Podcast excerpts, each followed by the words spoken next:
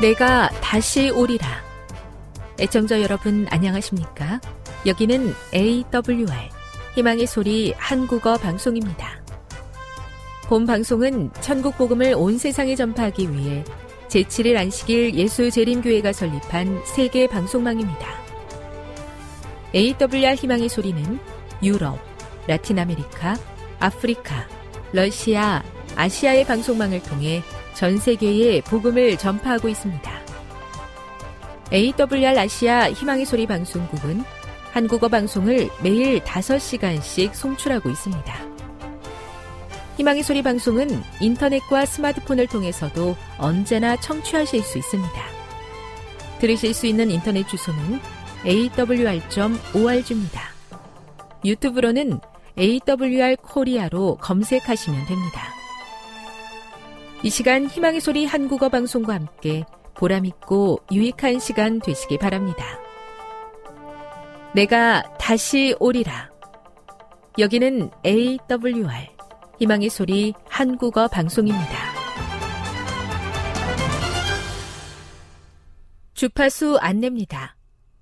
괌에서 송출하는 우리 방송은 한국 표준시로 밤 9시에 9895kHz로 밤 11시에 9800kHz로 다음날 오전 6시에 9695kHz로 각각 1시간씩 방송하고 있습니다. 우즈베키스탄에서 송출하는 우리 방송은 한국 표준시로 밤 10시에 15,670kHz로 타지키스탄에서는 밤 9시에 15,505kHz로 송출하고 있습니다. 애청자 여러분의 많은 청취 바랍니다.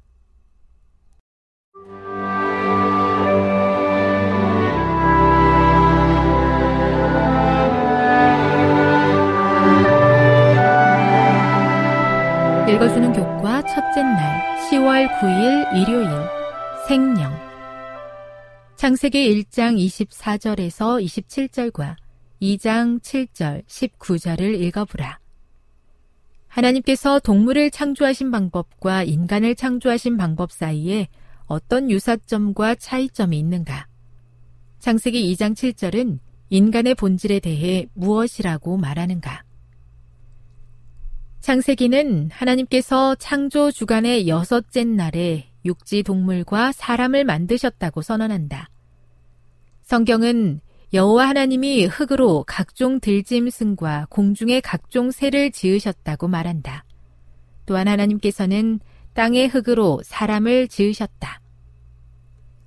동물과 사람 모두 흙으로 만들어졌지만 사람의 창조는 두 가지 면에서 동물의 창조와 다르다.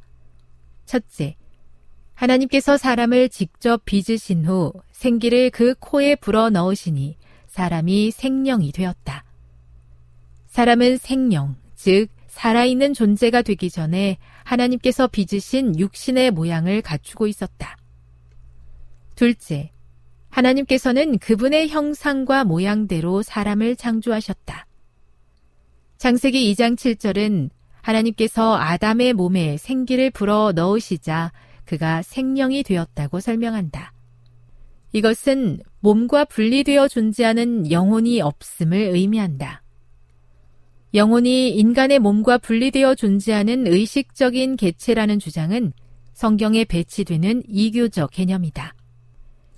인간의 참된 본질을 이해하는 것은 무형의 영혼이 존재한다는 개념과 그 위에 세워진 모든 오류에서 비롯되는 위험으로부터 우리를 보호해준다. 인간 존재의 구성 요소 가운데 전 인격과 분리되어 의식을 갖고 독립적으로 존재하는 부분은 없다. 하나님께서는 우리를 놀라운 방법으로 창조하셨으며 우리는 성경이 특정한 주제에 관해 실제로 말하는 것 이상의 것을 추측해서는 안 된다. 생명의 본질 자체가 신비일 뿐 아니라 과학자들은 아직도 살아있다라는 말을 어떻게 정의할지 의견이 분분하다. 의식의 본질은 더더욱 신비롭다. 우리의 머리, 즉, 뇌에 있는 몇 킬로의 물질 조직, 세포와 화학물질이 어떻게 생각이나 감정과 같은 비물질적인 것을 만들어내고 저장하는 것일까? 전문가들이야말로 이런 질문에 대해 인류가 정말로 아는 것이 거의 없다고 인정한다. 교훈입니다. 하나님께서 흙으로 사람을 빚으신 후에 그 속에 생기를 불어 넣으시자 생명이 되었다. 사람은 전인적인 존재로서 몸과 분리되어 별도로 존재하는 영혼은 없다. 묵상. 생명은 얼마나 놀라운 기적인가. 우리가 생명보다 더 큰 기적인 영원한 생명으로 인해 기뻐해야 하는 이유는 무엇인가? 적용. 참과 거짓이 혼합되어 우리의 분별력을 흐리게 할 때가 많습니다. 하나님의 말씀에 근거한 올바른 선택을 하기 위해 훈련해야 할 영적 습관은 무엇일까요? 영감의 교훈입니다. 사람의 창조. 사람의 창조에 있어서 개성을 가지신 하나님의 역사가 나타났다. 하나님께서 당신의 형상대로 사람을 창조하실 때 인간의 형체는 그 모든 구조에 있어 완전하였으나 거기에 생명은 없었다. 그때 개성을 가지시고 스스로 존재하시는 하나님께서 그 형체 속에 생기를 불어 넣으셨다. 그러자 사람은 생명을 가진 지성적 존재가 되었다. 사람은 생명이 되었다. 치료봉사 415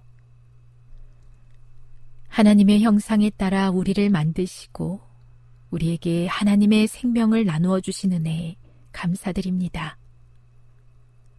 하나님께서 선물로 주신 이 생명을 귀하게 여기며 하나님의 뜻에 따라 살아감으로 언젠가 태초의 완벽한 모습을 회복하게 해 주시옵소서.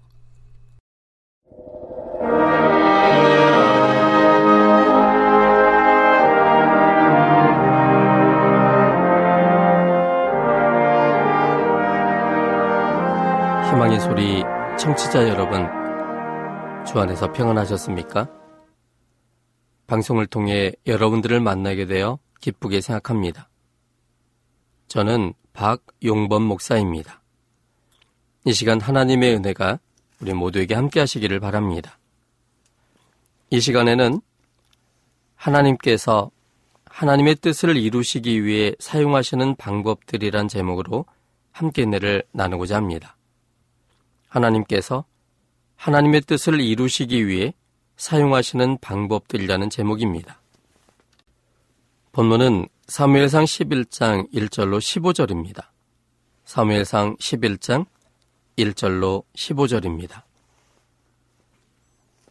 암몬 사람 나스가 올라와서 길란 야베스를 대하여 진침해 야베스 모든 사람이 나스에게 이르되 우리와 언약하자 그리하면 우리가 너를 섬기리라.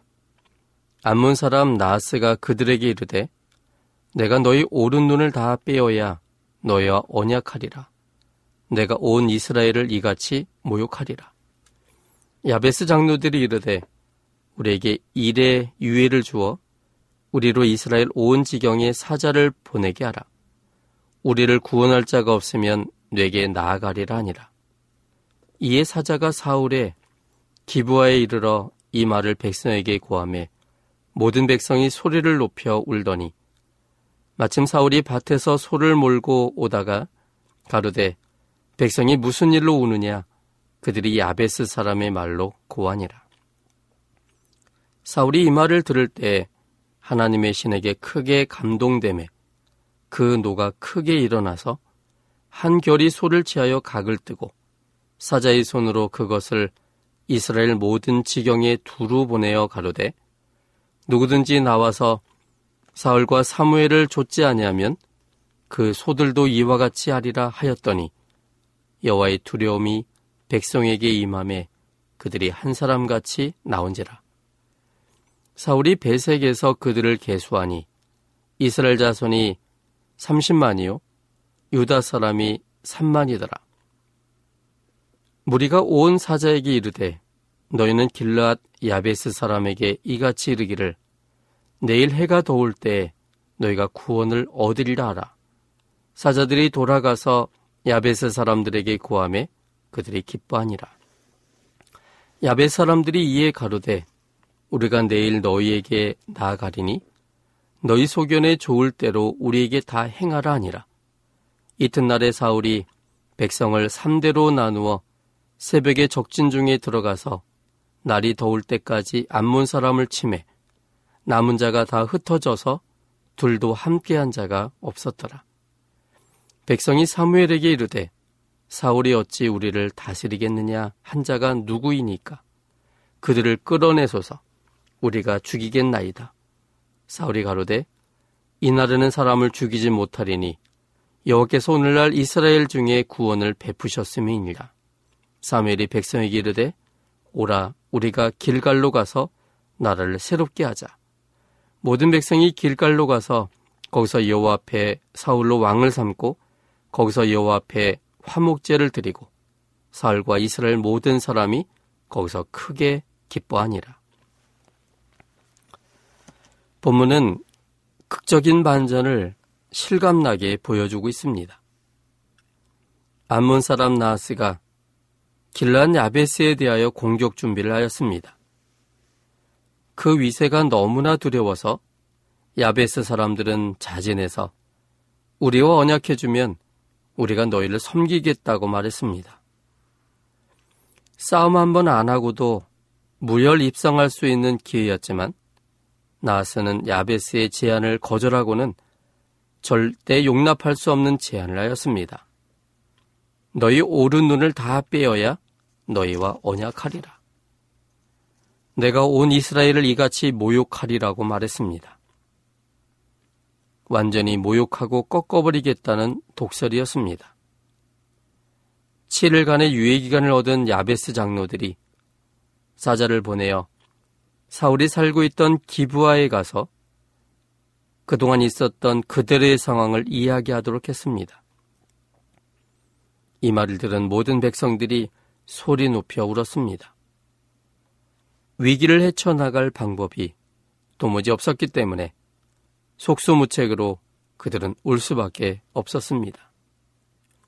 그런데 갑자기 극적인 반전이 시작되었고 그 결과 암몬 사람들이 완전히 패배하게 되었습니다. 이 일을 계기로 사울은 왕으로서의 확고한 위치를 점하게 됩니다. 여기 12절과 13절에 있는 말씀입니다. 백성이 사무엘에게 이르되 사울이 어찌 우리를 다스리겠냐고 한 자가 누구니까 그들을 끌어내소서 우리가 죽이겠나이다.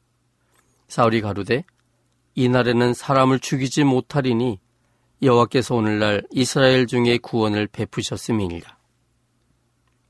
사울의 지도력에 대하여 의심했던 사람들, 그들에 대하여 이제 사울이 베푼 그 승리를 볼 때 그들은 흥분했습니다.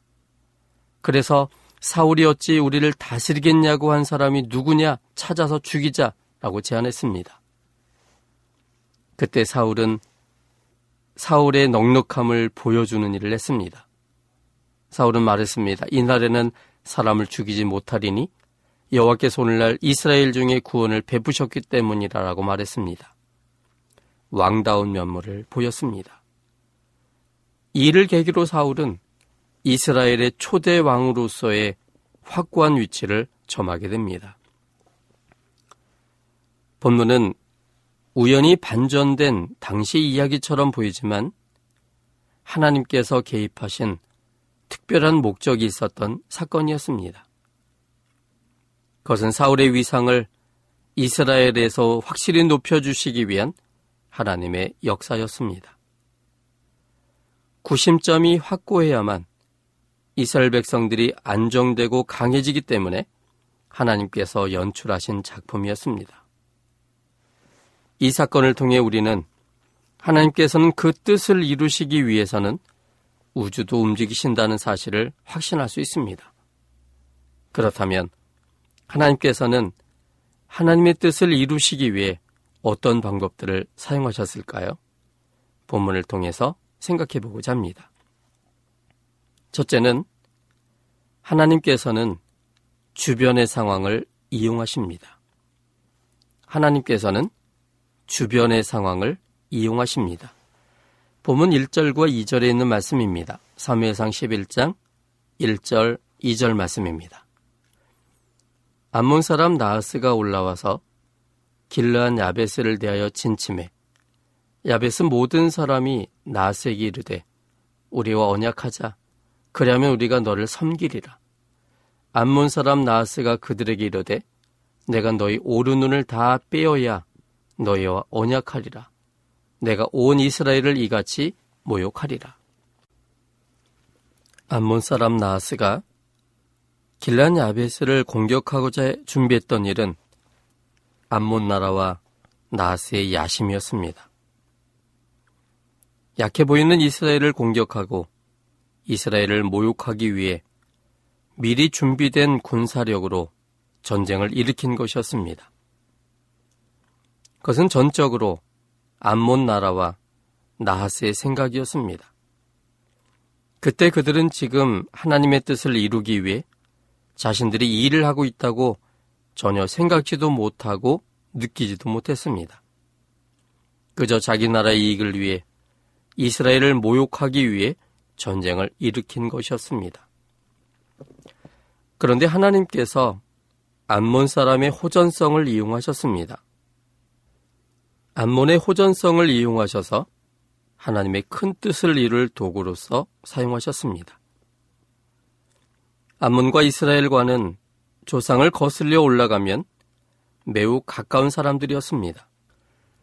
창세기 19장 30절부터 38절까지에서는 암몬족 속의 조상인 암몬이 어떻게 이 땅에 태어나게 됐는지를 설명합니다. 창세기 19장 30절부터 38절까지 있는 말씀입니다.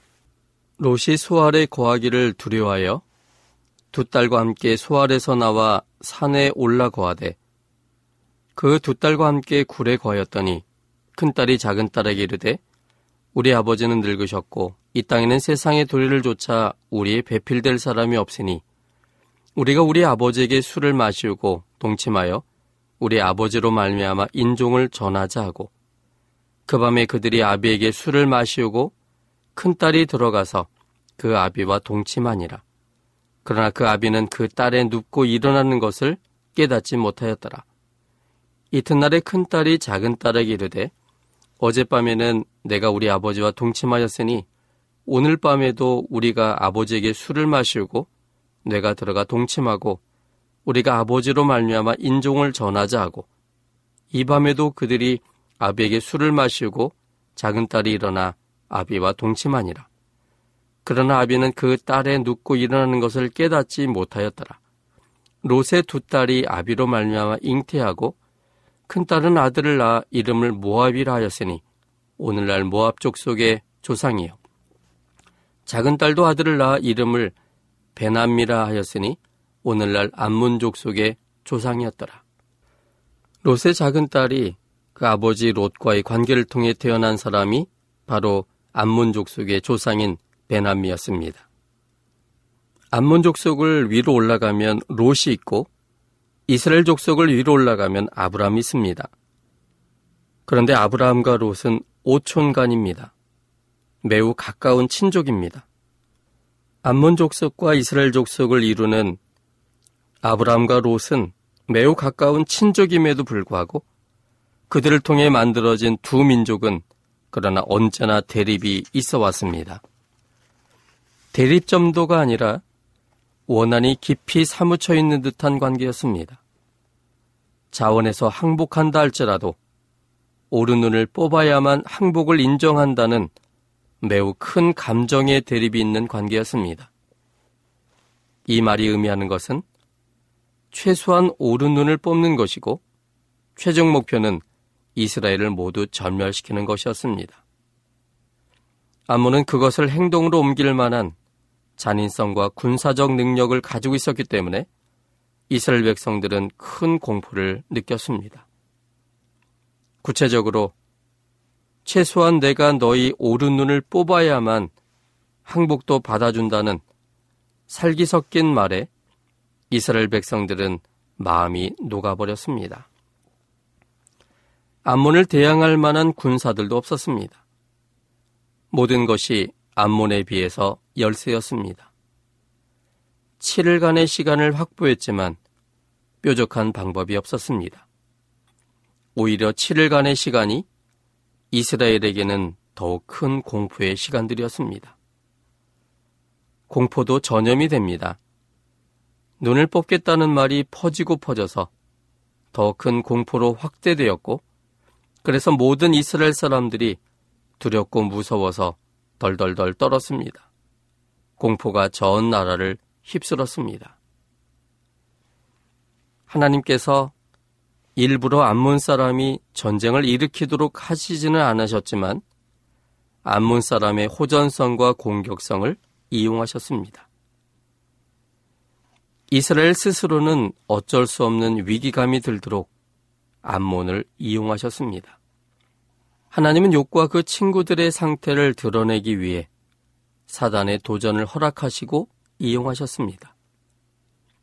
사단은 요배 신앙을 까닭있는 신앙이라고 정의했고 까닭있는 신앙임을 드러내기 위해 하나님께서 그에게 베푸신 것들을 제거해도 되냐고 요청하였습니다.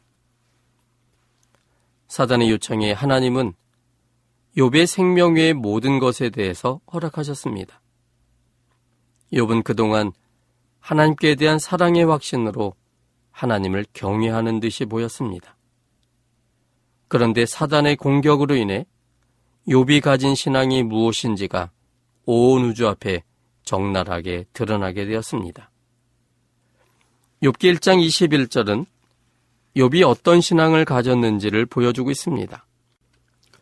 욥기 1장 21절 가로되 내가 모태에서 적신이 나와 싸운즉 또한 적신이 그리로 돌아가올지라 주신 자도 여호와시요 취하신 자도 여호와시오니 여호와 이름이 찬송을 받으실지니다 하고 이 말씀에 의하면 욥이 알고 있는 하나님의 품성은 주시기도 하지만 취하실 수도 있는 하나님이셨습니다. 그가 알고 있는 하나님은 하나님의 마음에 잘 들도록 그렇게 순종하고 하나님 편에서 살게 되면 언제나 주시지만 하나님을 거절하고 하나님을 떠나버리면 주신 것도 거둬가시는 하나님으로 알고 있었습니다. 오해였습니다. 그러나 그 오해가 사단의 시험을 통하여 허락되기 전까지는 온 우주 앞에 드러나지 않았습니다. 사단은 그의 마음속에 있는 요배의 믿음이 무엇인지를 온 우주 앞에 보여주실 것을 청구했고 하나님은 사단의 선택에 대하여 요청에 대해서 허락하셨고 그 결과로 욥이 가진 신앙이 무엇인지가 드러난 것입니다. 또한 2장 10절에도 욥의 말을 통하여 욥이 하나님에 대해 어떻게 생각하는지를 알 수 있습니다. 욥기 2장 10절 그가 이르되 그대의 말이 어리석은 여자 중 하나의 말 같도다. 우리가 하나님께 복을 받았은즉 재앙도 받지 아니하겠느냐 하고 이 모든 일에 욥이 입술로 범죄치 아니하니라. 욥이 알고 있는 하나님은 복을 주시지만 재앙도 주시는 분이라고 믿고 있었습니다. 3장 1절입니다. 그 후에 욥이 입을 열어 자기의 생일을 저주하니라. 자기의 생일을 저주한다는 말은 자기를 태어나게 하신 하나님을 저주한다는 것입니다. 욥기 3장 25절 나의 두려워하는 그것이 내게 임하고 나의 무서워하는 그것이 내 몸에 미쳤구나.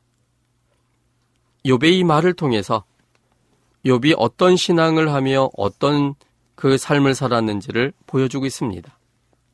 욥은 항상 두려웠습니다. 욥은 항상 무서운 신앙을 했습니다. 하나님을 잘 믿지 않으면 하나님께서 나를 칠 거라는 두려움 속에 신앙했습니다.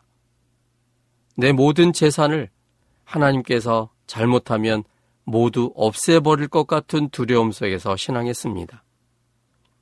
그러므로 두렵고 무서워서 벌, 벌을 안 받으려고 신앙에 열심을 낸 것입니다. 그렇다면 욥기 1장에 나와 있는 욥기 1장 5절에 그리고 1절의 이 말이 이해가 됩니다. 우수 땅에 욥이라 이름하는 사람이 있었는데 그 사람은 순전하고 정직하여 하나님을 경외하며 악에서 떠난 자더라. 그가 순전할 수밖에 없었던 이유, 그가 정직하게 살고 싶었던 이유, 하나님을 경외할 수밖에 없었던 이유, 악에서 떠날 수밖에 없었던 이유가 바로 그렇게 하지 않으면 그가 믿는 하나님이 벌을 주고 그리고 상해하고 그리고 모든 가족들도 죽일 수 있는 하나님이라고 믿었기 때문입니다. 5절도 이해가 됩니다. 욥기 1장 5절. 그 잔칫날이 지나면 욥이 그들을 불러다가 성결케 하되 아침에 일어나서 그들의 명수대로 번제를 드렸으니 이는 욥이 말하기를 혹시 내 아들들이 죄를 범하여 마음으로 하나님을 배반하였을까 함이라. 욥의 행사가 항상 이러하였더라. 잔치를 베풀고 나면 그 다음 날 아들 자녀들의 명수대로 번제를 드렸습니다. 그 이유는 혹시 내 아들들이 죄를 범하여 마음으로 하나님을 배반하였을까 염려했기 때문입니다. 하나님을 배반하면 어떻게 될까요? 그가 믿는 하나님은 하나님을 배반하면 하나님께서 벌을 주기 때문입니다. 그러므로 벌받지 않기 위해서 미리미리 알아서 혹시 죄를 범했을까봐, 혹시 하나님을 배반했을까봐 두려워서, 무서워서 그 아들 한 명한 한 명의 명수대로 번제를 드리는 그런 신앙을 한 것입니다. 또한 욥기 6장 4절에도 보면 전능자의 살이 내 몸에 박힘에 나의 영이 그 독을 마셨나니 하나님의 두려움이 나를 엄습하여 치는구나. 사단이 그 모든 일을 했음에도 불구하고 욥은 전능하신 하나님께서 그 일을 했다고 믿었습니다. 하나님이 벌 주는 분으로 믿었기 때문입니다. 6장 9절 이는 곧 나를 멸하시기를 기뻐하사 그 손을 들어 나를 끊으실 것이라. 욥이 알고 있는 하나님은 하나님은 멸하시기를 기뻐하시는 분이라고 생각했습니다. 그래서 하나님의 기쁨 때문에 지금 이렇게 고통을 주고 있다라고 그는 믿은 것입니다. 또 욥기 9장 12절부터 19절입니다. 욥기 9장 12절로 19절 하나님이 빼앗으시면 누가 막을 수 있으며 무엇을 하시나이까 누가 모를 수 있으랴. 하나님이 진노를 돌이키지 아니하시나니 랍을 돕는 자들이 그 아래 굴복하겠거든. 하물며 내가 감히 대답하겠으며 무슨 말을 택하여 더불어 변론하랴. 가령 내가 의로울지라도 감히 대답하지 못하고 나를 심판하실 그에게 간과였을 뿐이며 가령 내가 그를 부름으로 그가 내게 대답하셨을지라도 내 음성을 들으셨다고는 내가 믿지 아니하리라.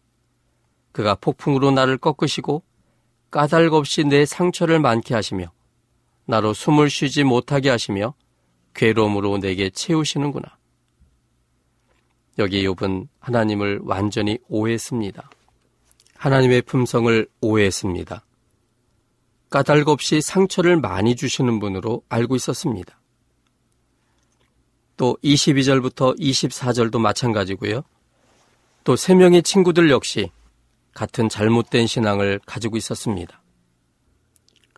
겉으로 볼 때는 매우 신앙적이고 하나님을 경외하며 충성을 다하는 것처럼 보였지만 욥의 내면에서는 전혀 다른 하나님을 믿고 있었습니다. 성경의 하나님이 아닌 상대적 개념의 일반 신들과 같은 신이었습니다. 결국 하나님과 서로 연결이 없는 그저 종교적인 모습만이 보여지는 그런 신앙이었습니다. 만약 그런 신앙으로 계속 이어졌다면 욥의 신앙은 다른 하나님을 믿는 신앙이기 때문에 그것은 생명이신 하나님과의 연결이 아니므로 그것은 하나님 볼 때에 죽을 수밖에 없는 상황이었습니다.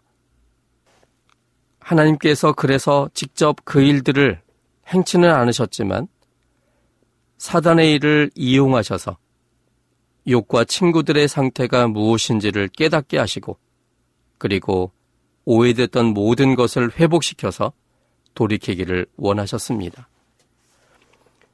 이렇게 오해하고 있는 욕과 그 세 명의 친구들을 위해서 하나님은 드디어 등장하십니다. 욥기 38장부터 41장까지 하나님이 등장하시는데 이때 하나님께서 욥에게 하시는 말씀은 하나님이 누군가에 대한 그러한 질문이셨습니다.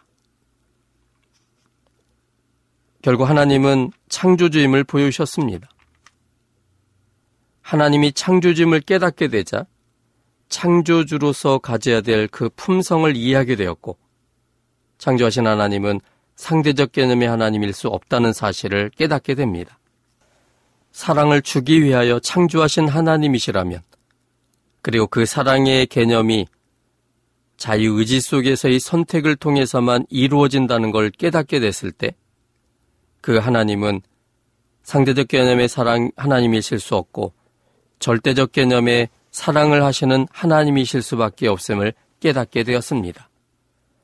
그러므로 나의 신앙의 상태에 따라 벌이나 복을 주시는 분이 아니고 언제나 한결같은 사랑으로 내게 쏟아주시는 분이셔야 했고 혹시 하나님을 오해하여 하나님과 점점 멀어져 있는 상태가 된다면 절대적 사랑이 하나님이시라면 벌 주는 것이 아니라 더 큰 사랑을 주시는 사랑의 하나님이셔야 됨을 그는 확신하게 됩니다.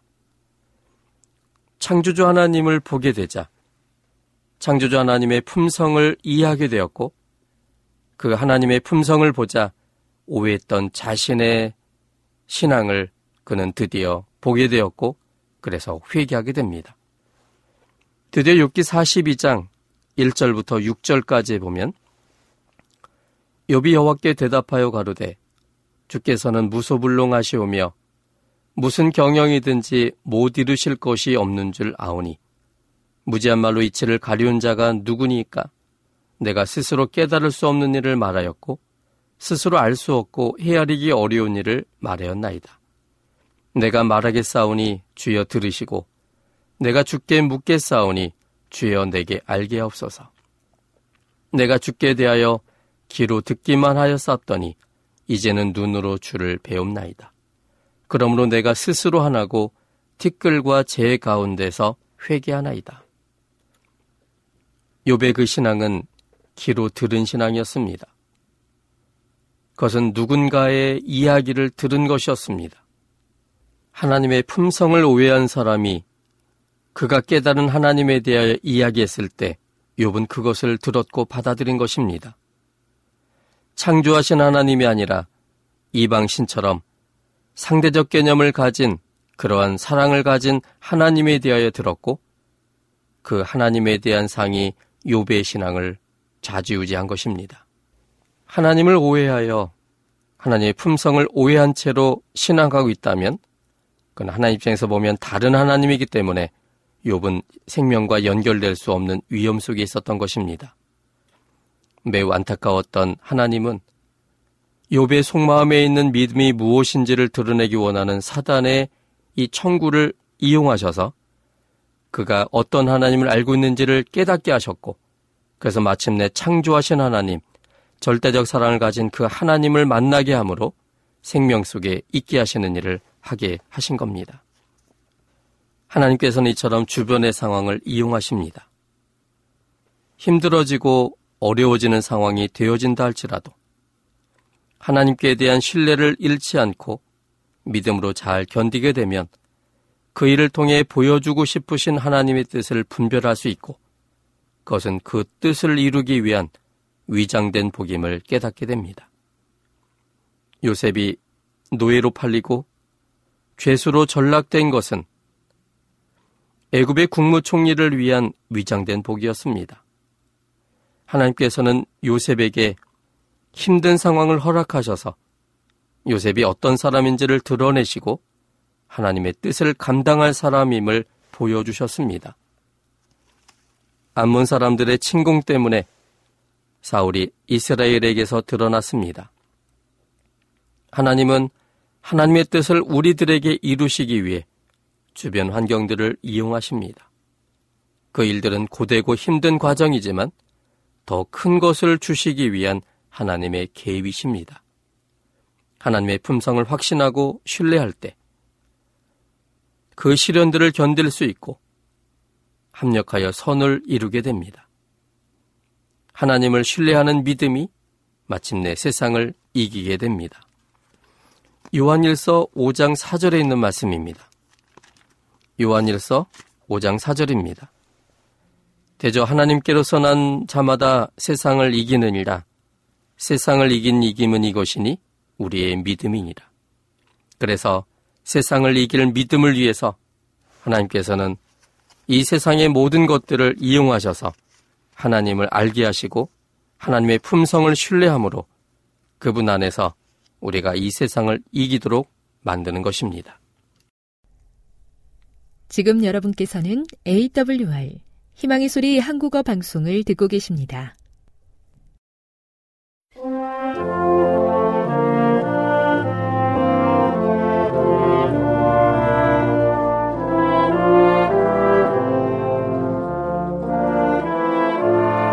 애청 여러분 한 주 동안 안녕하셨습니까? 한국연합회 성경연구소장 임봉경 목사입니다. 오늘도 여전히 여러분에게 하나님의 사랑과 예수님의 은혜와 진리의 성령의 감동하심이 함께 하시기를 바랍니다. 네, 오늘은 지난 시간에 논의를 중단한 새 언약과 옛 언약의 관계 문제를 더 구체적으로 살펴보겠습니다. 지난 시간에는 옛 언약과 새 언약의 공통점을 말씀드렸습니다. 오늘은 이 둘, 두 언약 사이에 서로 다른 국면을 살펴보겠습니다. 새 언약이 옛 언약과 다르고, 어, 어, 새, 언약, 새 언약이 옛 언약보다 더 나은 이유는 새 언약에는 새로운 제사장, 또 단번에 드려진 더 나은 제사, 또 더 나은 성소가 있으며 공동체 예배를 통해 새로운 방법으로 하나님께 직접 나갈 수 있기 때문입니다. 더욱이 새 언약은 특정한 나라가 아니라 온 세상과 예수를 믿는 모든 사람과 함께 수립되며 새 언약에는 전폭적인 용서와 보증이 들어 있습니다. 또한 새 언약에서는 율법이 언약 백성의 마음 속에 새겨지며 그것은 영원한 것입니다. 그리고 그것은 예수의 피로 부진되어 진정한 소망과 구원을 우리에게 제공합니다. 아브라함 언약, 또 시내 언약, 또 다윗 언약 등 구약의 이전의 언약들도 새 언약의 주된 요소들을 포함할 뿐만 아니라 또 그리스도 안에서 성취될 새 언약을 가리키고 있었습니다. 이런 시각에서 보면 새 언약은 이전 언약들이 확대된 것입니다. 새 언약에는 새 언약에 있는 독특한 점은 그리스도의 오심이며 또 이것이 히브리서의 중심 주제인 것입니다. 이와 같은 맥락에서 앨런 화이트도 이렇게 말한 것입니다. 시대소망 330페이지입니다. 에덴에서 계시되고 시내산에서 선포되었으며 또 새언약에서는 마음에 기록된 사랑의 위대한 율법이 이라는 인간을 하나님의 의지에 연결시킨다. 만일 우리가 자신의 성향을 조차 우리가 우리의 의지가 인도하는 대로 가도록 방임된다면 우리는 사단의 부하로 전락하여 그의 속성을 소유하는 자가 될 것이다. 그러므로 하나님께서는 우리를 놓고 높고 고상하고 향상시키는 당신의 의지에 붙들어 매신다 라고 말했습니다. 그런데 새 언약과 새 언약과 여러 가지 개념이 함께 연관되어 있습니다. 예컨대 언약, 재물, 제사장, 성소 등이 관련되어 있습니다. 특별히 히브리서가 그렇게 말하죠. 새 언약에서는 이런 요소들의 갱신 또는 대체가 필요되고 있습니다.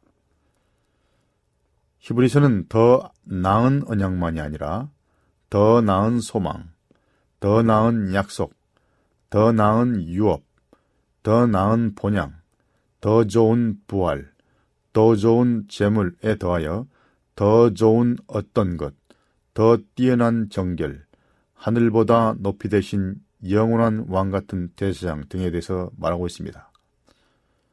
그러므로 그리스도 안에서 성취된 새 언약이 과거의 언약보다 더 낫다는 것입니다. 과거의 언약은 아주 아무 필요도 없는 불필요한 것이 아니라 그 과거의 옛 언약에서 더 나아가서 새로운 언약을 통해서 더 충만하게 실현된 것이라고 말하고 있는 것입니다. 또 새 언약에는 종말론적인 국면도 들어 있습니다. 신자들은 새 언약의 축복들을 지금 여기서 누릴 수 있습니다. 그리스도 안에서 모든 것이 우리 안에서 이루어질 수 있습니다. 그러나 언약의 축복들이 온전히 성취되는 것은 여전히 미래에 속하는 일입니다. 새 언약이 주는 은택들은 다음과 같습니다. 첫째, 하나님과 하나님께 가까이 나가며 그분의 백성이 되는 것입니다. 둘째, 하나님을 직접 아는 것입니다. 셋째, 거룩하게 되는 것입니다. 넷째, 특히 그리스도의 재림 때 얻을 영원한 구원을 보증을 얻게 됩니다. 다섯째, 깨끗한 양심을 갖게 되고 여섯째, 율법이 돌비에 새겨진 것이 아니라 그것이 성령을 통해서 마음에 새겨진다. 그리고 일곱 번째, 죄의 사함, 용서가 이루어진다. 등등입니다. 자, 그러면 새 언약의 배경하에서 율법은 어떤 역할을 할까요?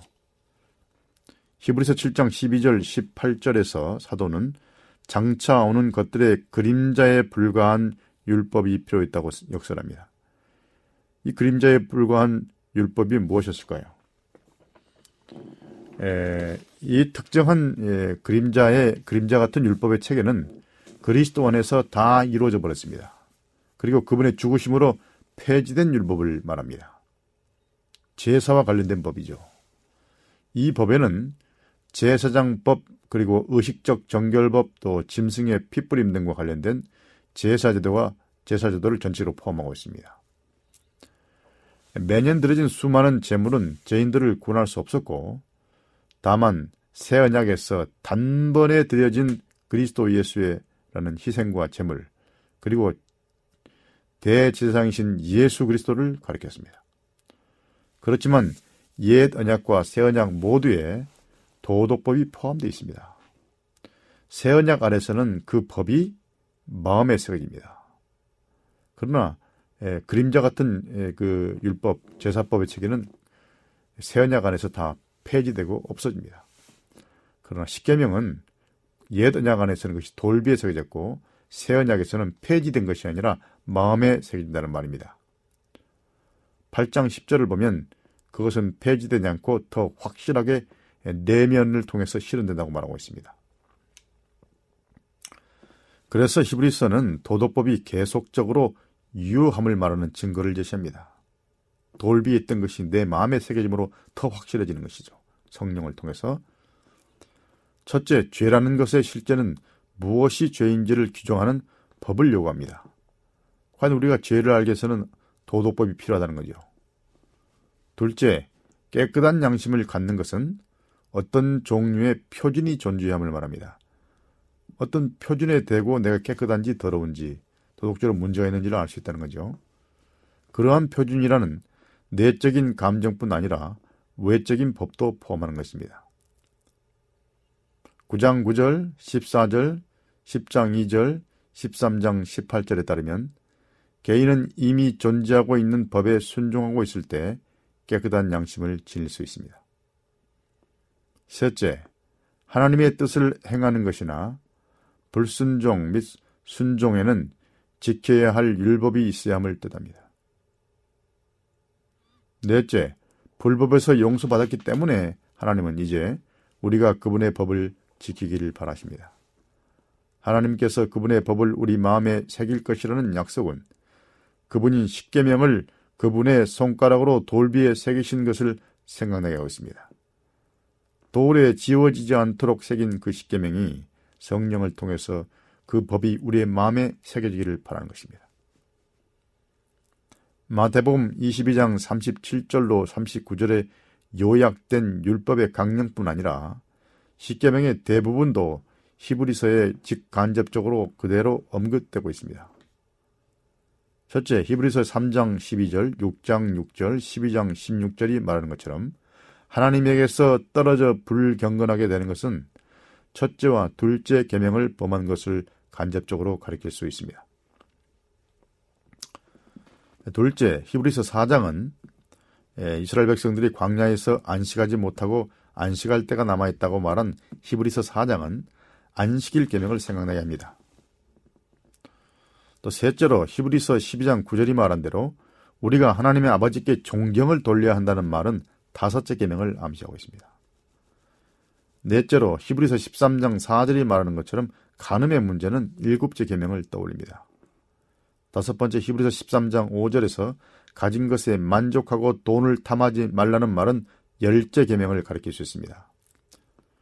여섯째로 히브리서 6장 10절을 보면 신자들은 하나님의 이름에 사랑을 나타내야 하는데 그것은 하나님을 사랑하라는 계명을 가리키는 것입니다.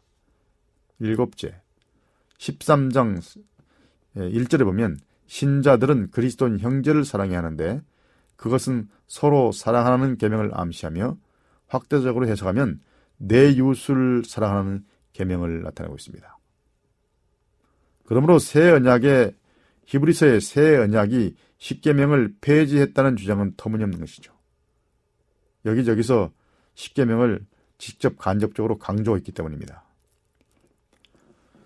네, 결론적으로 새 언약은 질적으로 더 나은 언약이긴 하지만 이전 언약들과 연속성을 지니고 있습니다. 또한 새 언약은 은혜로 말미암는 구원의 구약적인 접근 방식과는 다른 새로운 방법을 제시하는 것이 아니라 그 방법을 예수께서 성취하신 사실을 부각시키고 있습니다. 새 언약은 도덕적인 십계명을 폐지하도록 또 무용지물로 만들도록 하지 않고 그것을 신자들의 마음속에서 이루어지도록 한다고 말하고 있습니다. 새 언약의 가장 중요한 면은 언약을 비준하고 그 배경 아래서 봉사하는 분이 누구인지에 달려 있습니다. 바로 실체이신 예수 그리스도란 것이죠. 바로 그분이 새 언약의 정보요 보증이라고 말하고 있습니다. 이것이 바로, 바로 히브리서가 말하는 새 언약의 핵심적인 내용인 것입니다. 네, 자 그러면 다음 질문으로 넘어가 보겠습니다. 히브리서 9장 8절은 하늘 성소의 지성소에 대해 말하는가라는 질문입니다. 히브리서 9장 8절입니다. 성령이 이로써 보이신 것은 첫 장막이 서 있을 동안에 성소, 성소에 들어가는 길이 아직 나타나지 않은 것이라. 이 성소란 말이 문제가 되고 있습니다. 성소가 어디 성, 무슨 성소를 말하는 것인가? 또는 첫째 칸인가 둘째 칸인가? 근데 어떤 번역들은 이 성소를 지성소로 번역해 놓았습니다. 그래서 문제가 야기된 것입니다. 에, New International Version의 히브리서 9장 8절은 재림교의 성소교류와 관련하여 문제가 야기되는 번역이기도 합니다. 히브리서 9장 8절에 대한 어떤 번역들이 보여주는 것처럼 예수께서 그분의 죽음과 부활 후에 하늘 성소의 지성소로 올라가셔서 AD 31년에 대속죄일 봉사를 시작했다. 그러므로 1844년은 연도는 의미가 없다. 이렇게 주장하는 것이죠. 아니면 그렇지 않은가 하는 것이 질문의 핵심입니다. 히브리서 9장 8절에서 성소 또 영어 번역에 지성소로 번역된 헬라 말이 타하기야입니다. 에, 이 타하기야가 문제가 되는 구절입니다. 타하기란 말은 문자적으로 거룩도 되고 성소로도 번역되는 단어입니다. 그러면 이, 이 단어가 첫째 칸 성소인지 둘째 칸 성소인지가 문제가 되는 거죠. 가장 널리 알려진 번역들은 헬라어 구절 이 타하기야를 지성소로 번역하는데요. 예수께서 승천 후에 곧바로 하늘 성소의 지성소 아버지 하나님 앞으로 가셨고 예, 재림교회처럼 하늘 성소 봉사가 없다는 개념을 위해서 이런 주장을 하는 것입니다. 따라서 그분의 모든 구속 사역이 십자가에서 끝났다는 가정도 이런 개념과 관련되어 있는 것입니다. 예, 따라서 또 십자가에서 바르진 다 이뤘다, it is finished라는 표현은 속죄의 끝, 모든 구속의 완성을 나타내며 이로써 십자가 후에 하늘 성소에서 수행되는 대지상 봉사를 의미하는 언급들을 모두 다 아, 폐기시키 바랍니다. 분명히 히브리서는 하늘 성소 봉사를 말하고 있는데 말이죠. 타하기야에 대한 번역은 성경 역본에 따라 다양합니다. 어떤 역본들은 이 타하기야를 모든 것 중에서 가장 거룩한 것, the holiest of all 이렇게 번역하고 또 어떤 곳은 지성소, the most holy place로 번역하고 또 어떤 번역은 거룩 중의 거룩, the holy of the holies 물론 또 지성소를 나타내죠. 로 번역하고 다른 또 번역본들은 The Holy Place, 거룩한 곳으로 번역합니다. 또 다른 역본들은 단순히 The Sanctuary, 성소 전체로 번역합니다. 그러나 대부분의 역본들은 타하기야를 번역하는데 일관성이 없습니다. 그러나 이 New International Version, 새 국제역은 타하기야의 모든 용례를 The Most Holy Place, 지성소로 번역하고 The Revised English Bible, 개정 영어 성경은 9장 8절, 12절, 24절, 25절에서 또 그것을 sanctuary, 성소로 번역하고 있습니다. 이 타하게라는 표현이 주로 성소 전체를 가리킨다는 것이 분명히 입증되는데요. 예컨대 구약의 헬라어 역본 70인역은 이 표현을 170번 사용하는데 그중 142번이 성소 전체 생추어리를 가리키고 있습니다. 에, 또한 70인역의 98곳에서 타하기야가 히브리어에서 번역되는데 그중 36번이 성소 전체를 의미하는 히브리어 미크다시를 번역한 것입니다.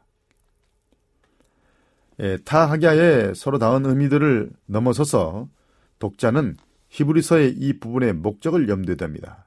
과연 이 타기야 하기야를 쓸 때 히브리어 저자가 히브리서 저자가 어떤 의도를 염두에 두는지를 알아야 합니다. 히브리서 7장의 목적은 그리스도의 제사상 기능이 아론의 제사상 기능보다 훨씬 탁월함을 확립하는 데 있습니다. 그리스도와 아론 계통의 제사상 직분의 비교는 예수가 더 나은 언약의 보증이며 예, 자기를 힘입어 하나님께 나가는 자들을 온전을 온전히 구원하실 수 있다는 확언에서 그 절정이 이루고 있습니다. 8장에서 예, 주요 논점, 곧 높은 곳 위험의 보호자 우편에 자정하신 대지상이신 그리스도의 탁월성에 대해서 요약한 후 저자는 계속해서 새 언약의 내용을 상술하고 있습니다. 에, 9장의 9장은 이런 주제를 모두 한데 집약하고 엮어서 새 언약의 실체성과 우월성을 또 예정합니다. 그러므로 우리가 다루고 있는 히브리서 9장 8절이 들어있는 이 9장 전체 요점은 지상성소나 하늘성소를 세부적으로 묘사하는 데 있지 않습니다. 저자가 지상성소의 칸들과 기호들을 언급할 때도 이것들에 관해서는 이제 낱낱이 말할 수 없노라 라고 그냥 일축해 버렸습니다. 그가 말하는 요점은 다른 데 있었습니다. 자, 그럼 그가 말하고자 하는 의도가 그 요점이 무엇인지를 다음 시간에 계속해서 살펴보도록 하겠습니다. 자, 그럼 다음 시간에 또 뵙, 뵙겠습니다. 안녕히 계십시오.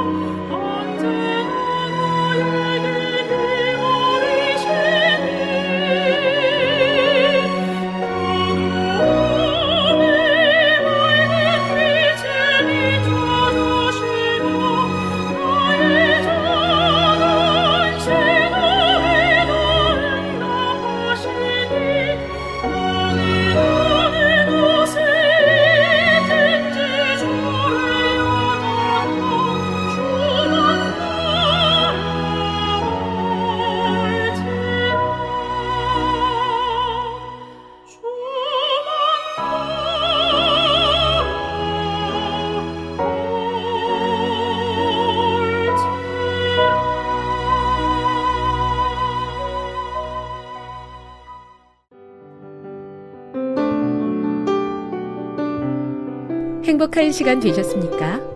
지금까지 여러분께서는 AWR 희망의 소리 한국어 방송을 청취하셨습니다. 방송을 청취하시고 문의를 원하시는 분은 우편번호 02461 대한민국 서울시 동대문구 이문로 1길 11 희망의 소리 방송부 앞으로 편지나 엽서를 보내주시거나 지역번호 02-3299-5296에서 8번으로 전화 주시기 바랍니다. 지금까지 함께 해주신 애청자 여러분들께 감사드립니다.